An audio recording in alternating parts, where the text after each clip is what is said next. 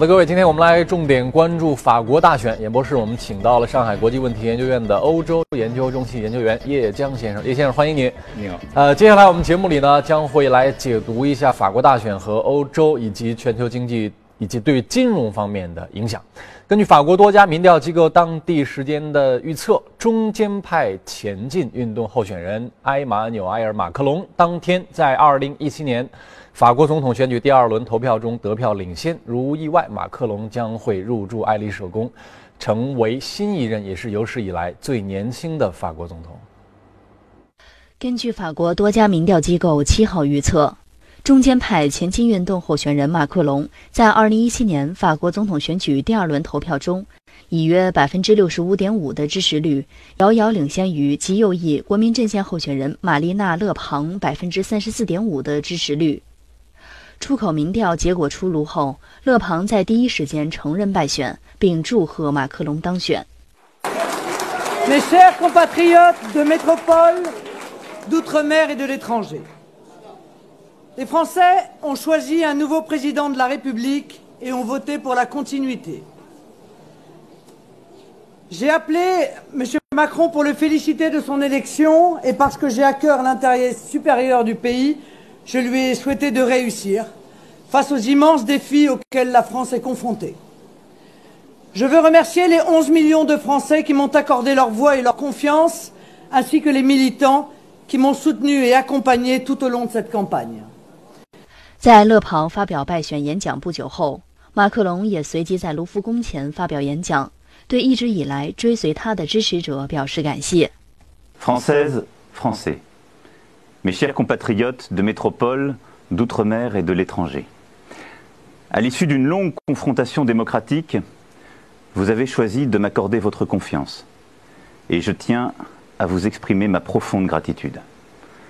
C'est un grand honneur et c'est une grande responsabilité, car rien n'était écrit. Je veux vous dire merci. Merci du fond du cœur. Ma gratitude va à tous ceux d'entre vous qui m'ont apporté leur suffrage et leur soutien. Je ne vous oublierai pas. Je mettrai tout mon soin et toute mon énergie à être digne de votre confiance. 目前，马克龙的支持者已聚集在巴黎卢浮宫外，庆祝马克龙赢得法国大选。法国总统奥朗德已向马克龙表示祝贺，称大选结果显示，法国民众想要团结在共和国的价值观周围。法国宪法委员会将于当地时间五月十号公布本次大选的正式结果。那么，对于马克龙的当选呢，法国民众是如何来看待的？我们来看一看前方记者尹凡稍早之前从巴黎发回的报道。选举结果大概是当地时间晚上八点钟出来，也就是投票站刚刚结束的时候出来的。在投票站刚刚结束之后，所有的法国的主流媒体都公布了他们的预测结果。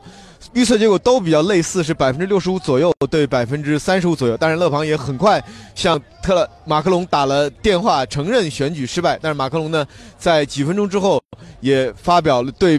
BMP 发表了一个简单的一个采访，说这是法国重新开始和希望的开始。大概一个小时之后，马克龙发表了电视演讲。在我身后的这个卢浮宫的广场，他的所有的支持者在他胜利之后就聚集到这里，然后他的支持者在最后的大屏幕上也看了马克龙在。胜选之后发表的第一个公开的演讲，马克龙在演讲中呢，其实也谈到了他继续坚持了他在竞选中的那些纲领，比如说，呃，继续要坚持全球化，继续和继续要留在欧洲，继续和德国一起加强欧元区的建设等等。当然，他对于他在竞选中的一些比较的弱点，比如说像反恐，他也他也谈到了未来法国应该怎么去做。呃，当然，今天所有支持马克龙的人都非常非常的开心。但是从明天开始，他可能会意味从从明天开始，马克龙就要有一些新的任务，一些一些非常非常艰巨的任务要解决。本次法国大选是法国第五共和国历史上接近六十年的历史上，可能是最为呃诡异，也是最为不寻常的一次。进入最后决选的两位候选人，其实都不是在过去六十年轮流执政法国的两大左翼和右翼的。政党。那么，所以说马克龙接手的应该是一个非常愤怒，其实也是非常分裂的国家。作为一个三十九岁的年轻人，从来没有任何被选举出来的经验，他第一次被选举出来的经验就是被选举成为法国总统。那么，没有经验的年轻人如何把这个接管好这个国家？如何把法国这么高的失业率这么？多的政治问题、社会问题、移民问题，把这些问题都能够在他的手里未来的五年解决，对于马克龙来说也是一个非常艰巨的任务。我们可以想到，三年以前，意大利总理伦齐当选意大利总统的时候，也是只有三十九岁。当年也有很多，当年当他成为意大利总理的时候，他的庆，他的支持者也像今天的支持马克龙的人一样，非常高兴，在我背后的。开这样的 party，但是三年之后，当然，呃，他发现其实作为一个政治的门外汉，要解决根深蒂固的政治上的这些问题、经济上的问题，其实也并不是一件很难的事情，并不是一件很容易的事情。在二零一六年年底的他那么重重要的去，他那么他举行的这个关于修宪的公投，其实也最后是失败的。所以，对法国龙的命运，对于马克龙未来的这个。任务是非常艰巨的，但是其实对于法国这个国家来说，未来五年也是非常非常的关键。如果马克龙，当然他能够，我们希望他能够做好。如果他能够做好的话，法国可能是一个，呃，可能会走得更远，法法国可能会就此轻生。但是，如果他五来未来五年没有解决法国人希望他解决的那些问题的话，那么国民阵线那些民粹主义勒庞五年之后他也只有五十三岁，很有可能还会就此重来，卷土重来。所以从今天这个角度来说，当然今天我身后的这些马克龙的支持者都非常非常的开心，我们也对他们进行了一些采访，我们听一下他们是怎么开心的，我们听一下他们对于马克龙都有哪些期待。I'm very happy because it is a huge victory for Emmanuel Macron, 66%, you know. So I was pretty sure that he will be elected, but it is, it is a huge choice of the French people, and that means uh, we're on the way again for Europe. There is no doubt about the French people and about, uh, and uh, you know, France are always been the light of the world, and the, the light said uh, to follow the Europe and to put out the extremists. So I'm very happy. We trust and we are very, very happy uh, that uh, Marine Le Pen lost. The best. um, as we saw, he win. So I'm really happy for the country. People really trust in the young, so it's perfect for us. I think it's uh, it's good for us that he's young, and uh, I think that he, he won't uh, um, uh, spend time to explain or to uh, uh, to do very nice sentences and you have a work yes just go just go France in the Europe is very important because France is Europe France is a multicultural 呃，叶江先生刚才说了，第一次呃参加选举就选上总统，你觉得他是凭什么样的一个优势能脱颖而出呢？ 呃，这是两个方面，一个当然他自己的努力，呃，第二方面就是因为很多选民实际上是不喜欢这个极右翼的玛丽呃拿勒庞，所以在这样的情况下，当然还有一个就是法国民众希望改变，希望有一种新的新人的面貌。那我觉得还有一点就是他的年轻有为，可以带领法国，他的他的政党的名称或者他所领导的运动就要前进。那么他想通过这样的途径来引导法国前进，因此在这一点上，他得到了天时地利人和这三点，所以他最终能够获得呃法国总统大选的选举胜利。嗯，马克龙是这个建制派推出的一位反建制派总统候选人。那么他抨击那些不可冒犯的政策措施，比如说退休福利制度，比如说员工保护措施。他想让法国成为一个对商业更加友好的国家。那么同时呢，他也表示会。保留法国的社会保障体系，咱们来看一下他的具体的施政纲领和主张。与勒庞主张脱欧不同，马克龙建议在德国大选结束后，在全欧发起民主协商，最后达成一个被全体成员国接受的条约。他建议欧元区单独建立预算，单独设立议会，有一个共同的财政部长。马克龙支持全球化，反对保护法国的一些中低端工作职位，主张应该顺应经济的发展规律。他建议废除十二万公务员岗位，但要增加一万警察岗位以及五千名教师岗位。他还将废除医疗分摊金和失业分摊金，但会增加一点七个点的社会分摊金。此外，马克龙预计将在三年内免除百分之八十的家庭的住房税，并把富人税转化为房产税。而对于勒庞计划取消的即将在明年实行的当月扣取个人所得税的法律，马克龙计划先试验一年再看。此外，马克龙承诺缩短审查难民身份时限，还承诺一个企业雇主招聘一个困难地区的年轻人可获得一点五万欧元的奖金。政策将持续三年。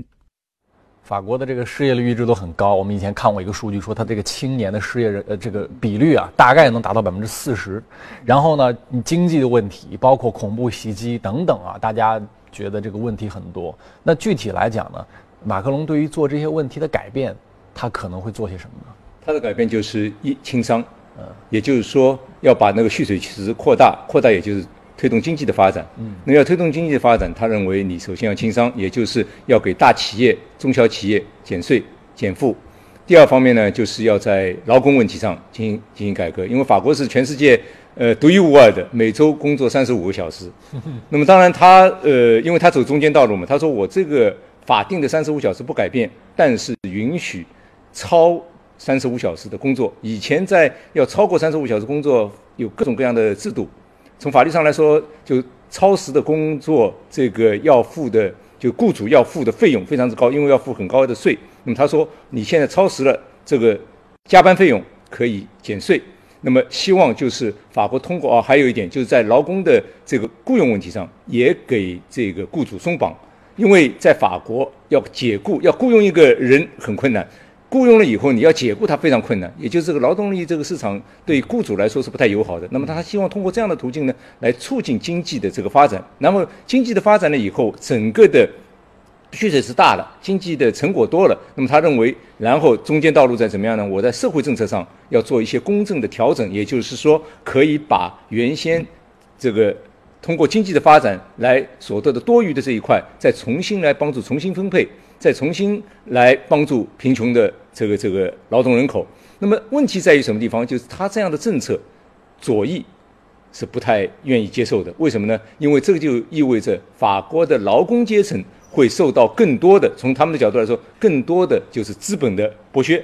因此呢，极左翼对他的这个这样的一种改革的政策不满意。但是我觉得，在当前的法国来说，很重要的一点就是要经济要确实要进行改革。当然，他这个改革，他还强调的，我这个改革要在欧盟的大的框架当中，并且要随着欧盟的一系列的改革来赢得，就是法国能够有一个经济重新发展、重新起飞、重新前进的这样的一个机会。嗯。你看，这个美国也是在说说要给这个工人提供更多的就业岗位，他的办办法就是把这让制造业重归美国提供岗位。但是他们说，欧洲尤其是法国面临的问题跟其他人都不一样，说就是即使给你提供岗位不愿意做，为什么不愿意做呢？因为税太高。说我这个做了，我与其挣这点钱，然后后来都被税收上去了，那我还不如就直接吃那个吃福利，挺好。对。是的，所以马克龙的方式就是说，他认为我需要通过减税的方式，包括我前面说到的，就是你超时的工作，三十五小时以外的工作，对，要这个使得参与超时工作的工人员工能够有真正的实惠。那么我们经常所说，重赏之下必有勇夫。你原先我超时工作一大半都给政府拿去了，那是不行的。他现在通过这个减税的方式来鼓励，就是人们能够多工作。那想想看，实际上法国人他很多的一点，他不光是每周只有三十五个小时的工作日的法定的工作日，同时还有接近一百天三个月的法定的带薪假期。对。那么他的目的是什么呢？就是希望通过对企业更加友善，减负企业，使得企业能够更加有活力，能够来帮助。就是那么他的观点是什么？我只要企业发展了。就要更多的招工，就要更多的招人，那么法国的失业率也就可以相应的这个这个降低。因为现在至少来说，就法国四个年轻人当中有一个是失业的，那这对他来说是挑战非常之严峻。所以我觉得他一旦上台以后，这是他面临的一个重大的任务。而且他不光面临经济的挑战，可能还面临着更严峻的就是安全形势的挑战。他能做些什么呢？安全形势，他已经非常清楚了。就是实际上，在整个法国现在达成一个共识，就是在安全问题上应该要加强警力。也就是说，你政府的开支可以削减，但是警察的开支、军队的开支、防务的开支、安全的开支要有所增加，并且增加的幅度要很大。因为他们认为，如果因为现在法国面临着两个安全的挑战：一，恐怖恐怖的袭击，这个挑战非常之巨大；第二方面，实际上法国的整体的这个安全，就公共安全，这个在法国经常是会发生偷窃啊、抢劫啊等等这样的情况。那么他认为，要解决这个问题，只有加强加强警警察的力量。当然，还有一点，就是因为他相对来说在这个方面是比较偏右的，也就是法国人民要放弃一点自己的绝对的自由的权利，比如说在监听问题上，在什么问题上，要相对的来说要加强警察在这方面的执法的权利。嗯。呃，其实这个事情对资本市场可能大家更关注的一个意义，就是大家觉得欧盟是不是因此可能会变得团结一些？因为本来大家觉得已经站在分崩离析的边缘，包括那个时候也请您来做节目，咱们谈到荷兰，很多人在担心说，法国如果今天走出来这一步，那欧元区必然可能解体了。那由此来看，是不是之前我们一切的推论可能要重新改写？对，对，今年来说，就是至少至少今年来说，就是第一场的。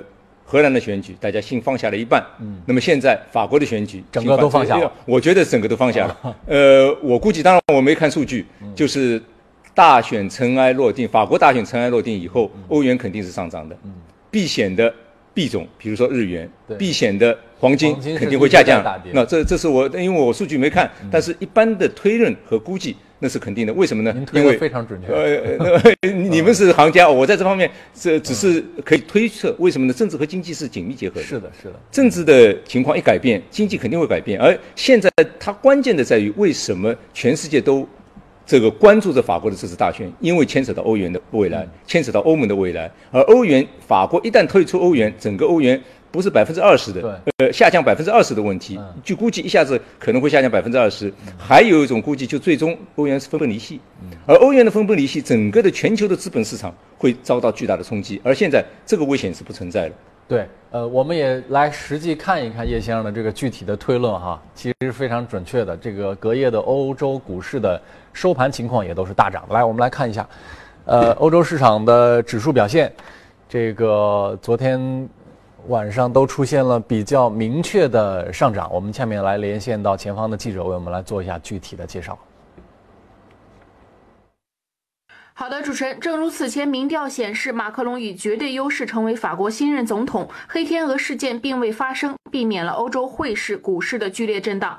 高盛预计，马克龙获胜或将小幅提振欧股，幅度在百分之二到百分之三。而摩根大通则认为，马克龙当选法国总统符合市场的预期。此前，股市和欧元的汇率都已经对此有所反应，但鉴于政治风险的大幅降低，预计全球投资者将涌向欧元区。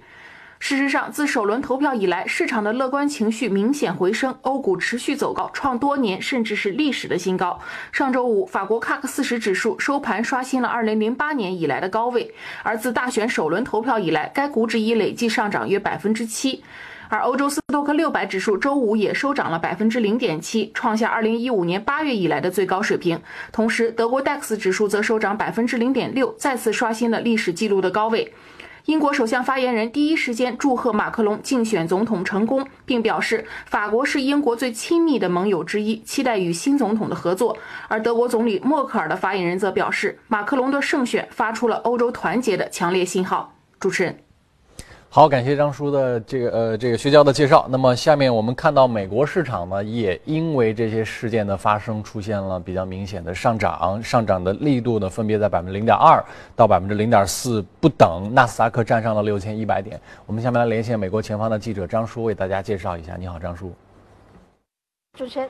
周五美股在盘中是涨跌互现，主要是在就业数据的一个利好，以及道指成分股 IBM 下挫这样子一个喜忧参半的环境中拉锯。那我们看到四月份就业数字是上涨了二十一点一万人次，比此前路透社所预计的十八点五万要高出了不少，同样也是高出三月份的数字九点八万。那另外一方面，我们具体来研读一下这样子一个就业报告，可以发现，在上一个月呢，失业率是从百分之四点五小幅度攀升至了百分之四点六，并且每小时的工资是上涨了九美分。但是就业的增长依然是维持在低薪领域。那像医疗领域的就业增长就达到了三万人次，而金融领域的增长是达到了一点九万人次左右。这份就业报告之所以会引得市场的很多关注，主要原因是三月份的就业数字非常的疲软，再加上当季的美国 GDP 增长只有百分之零点七，因此也是引发了投资人对于联储加息步调的一些质疑。但是在本周早些时候，联储表示，三月份就业的疲软只是一个暂时性的过渡数据。相信这次刚出炉的四月份的数字，无疑会增加联储六月份加息的砝码。而到目前为止，我们看到联储六月份加息的概率已经高达百分之七十八点五。今天另外一个使得市场注意的就是 IBM 的一个大幅下挫。该股在今天盘中是下跌超过百分之二，引发了整体市场的一个好。感谢张叔带来的介绍。那么我们看到，除了股市汇率方面的表现也不错，欧元对美元的这个亚太盘呢，早上上涨了百分之零点二左右，报在一点一零一八，创了六个月左右的新高。民调呢一直预测马克龙领先二十个百分点左右，市场其实已经消化了。它的胜选。那么在上周五呢，欧元对美元收在了一点零九九八，较四月二十三号首轮投票以来呢，上涨了百分之二点五。那么这意味着欧元的这个呃上涨的幅度呢，呃可能相对都会比较有限。美银美林在近期发布的五月全球经济展望中认为呢，法国大选第二轮成为。可能会成为市场的拐点。虽然黄金上行的空间不大，但是由于金价水平呢依然处在较低的位置，他们把黄金纳入到了资产组合中，认为能有效对冲风险。比如在债券和股票以及黑色大宗商品构成的这个组合当中，呃，这个同时呢，美银美林认为法国大选第二轮也会成为原油市场的一个拐点，美元呢会逆转之前的持续上涨的趋势。呃，那么关于这个，我们看到金融市场的这些情况呢，我们也跟叶先生来交流一下啊。呃，刚才其实他们的这些金融机构的分析，他们会认为说，可能资本市场已经对这事儿呢，一个是有所反应，一个是有所透支。包括你看欧洲的股市，它不是创新高，它是创历史新高，市场已经把这些情况充分的都反映出来了。所以未来还能有什么样的一个对市场的影响吗？你认为？那么就未来，实际上在未来的一个月，蛮关键的，就是马克龙一个星期以后就要宣誓就任总统，但是紧接着就是法国要进行议会的大选，就是国民议会的大选。国民议会大选，因为在法国来说，它是一个半总统制，就总统有有一半的权利，主要是外交的和总体的这个内政大大政方针。嗯，但是在具体的一些经济的政策的问题上，是需要通过总理，也就是这个政府来进行。这个安排，那么它的一系列的政策是需要通过政府来执政的过程当中，政政府的具体施政的过程当中来实现。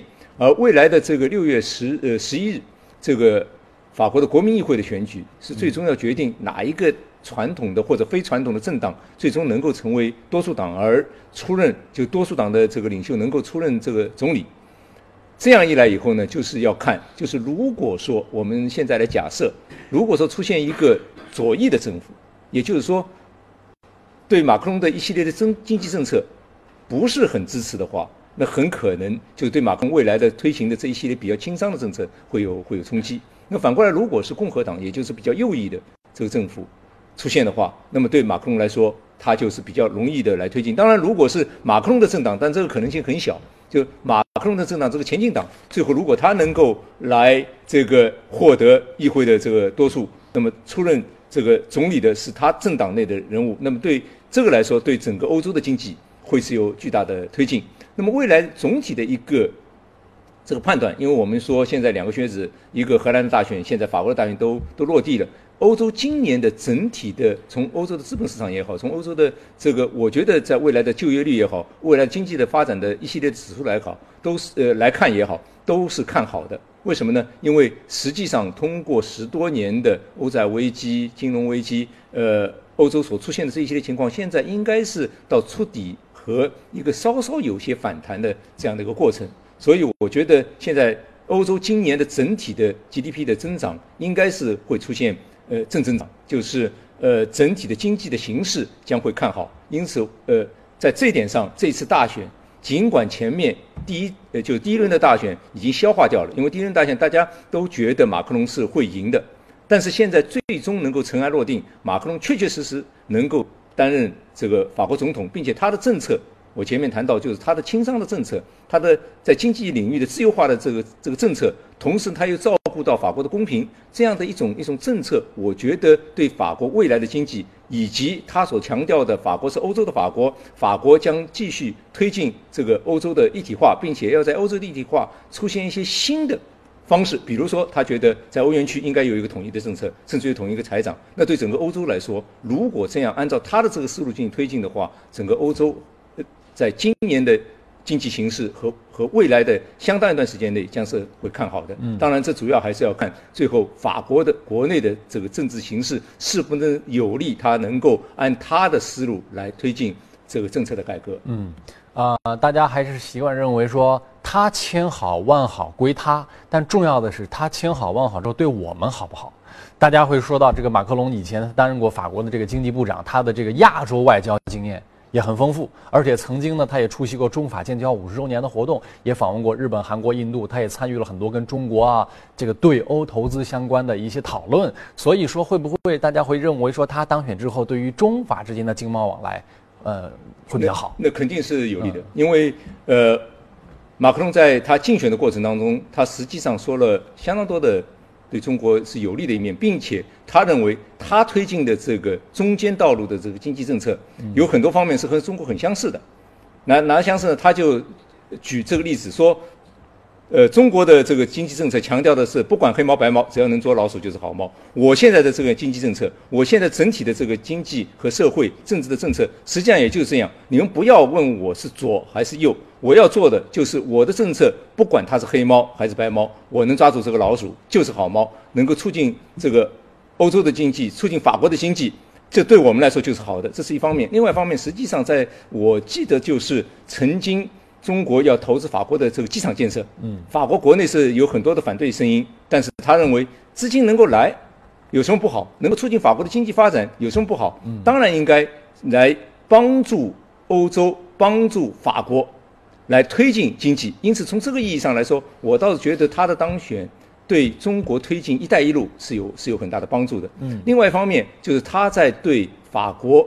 向中国出口这个高高新技术方面，他也不像有些传统的政治家那样，就是觉得这个东西要要要要用很多国家的政策来进行限制。他觉得适当的可以可以放宽。所以，而且在他的一系列的目前的这个决策圈子当中，帮他出谋划策当中，也不乏对中国相对比较友好的人士。所以，我觉得法国最法国人民选择了马马克龙，那么最终对中法之间的。呃，全面战略伙伴关系的发展是利好消息，是极大的有利。刚才您讲到，认为这个可能甚至对“一带一路”都会有比较积极的意义，这个能不能具体请您来展开一下？那比如说，他呃，我我们经常说，就是说，我们“一带一路”希望就是联通，在联通的问题上，其实在法国也是有不同的意见的。那么他们认为，如果联通的话，中国为主导，这样的中国的联通，中国会会在相当的程度上。会对整个欧洲经济有一种控制力，是吧？别觉得非常的这个有点担心、忧虑。但从马克龙的角度，因为他经商，他觉得像这样的情况是对整个法国经济有利，那么我们就应该来欢迎中国的资本，欢迎中国的一带一路的的延伸。还有，比如说在这个英国的这个就是我们叫这个第三方市场和中法合作当中的第三方市场，也就。呃，法国出技术，中国出呃呃呃出资金，然后在英国呃建造这个呃 nuclear power 就呃就是那个能源这个呃核核能的这个发电厂等等，他是持支持态度的，就觉得这样的方式实际上是有利于整个的欧洲的经济，有利于法国的经济，所以他在这方面是非常，也就是我们经常说的中法经济的促进派。嗯，从这一点上来说，我还是比较看好，但是问题。我前面说了，就是法国是一个从目前来看还是相对比较分裂的社会，嗯，极挑战极右的挑战也是很大的。他这样一系列的政策是不是能够很好的推进下去？当然，我觉得随着他的呃出任总统以后，中法关系会走向一个新的。呃，这个这个这个高度，嗯，不管这些事情的讨论跟分析怎么样，但至少目前对于市场来说，又一只黑天鹅成功被降服，啊，这个黑天鹅湖重归平静，这也是作为投资者愿意看到的。我们也非常感谢今天我们请到的资深研究员叶江先生为我们带来的解读，谢谢叶先生。好，谢谢。好，我们先休息一下，稍后继续回来跟您交流。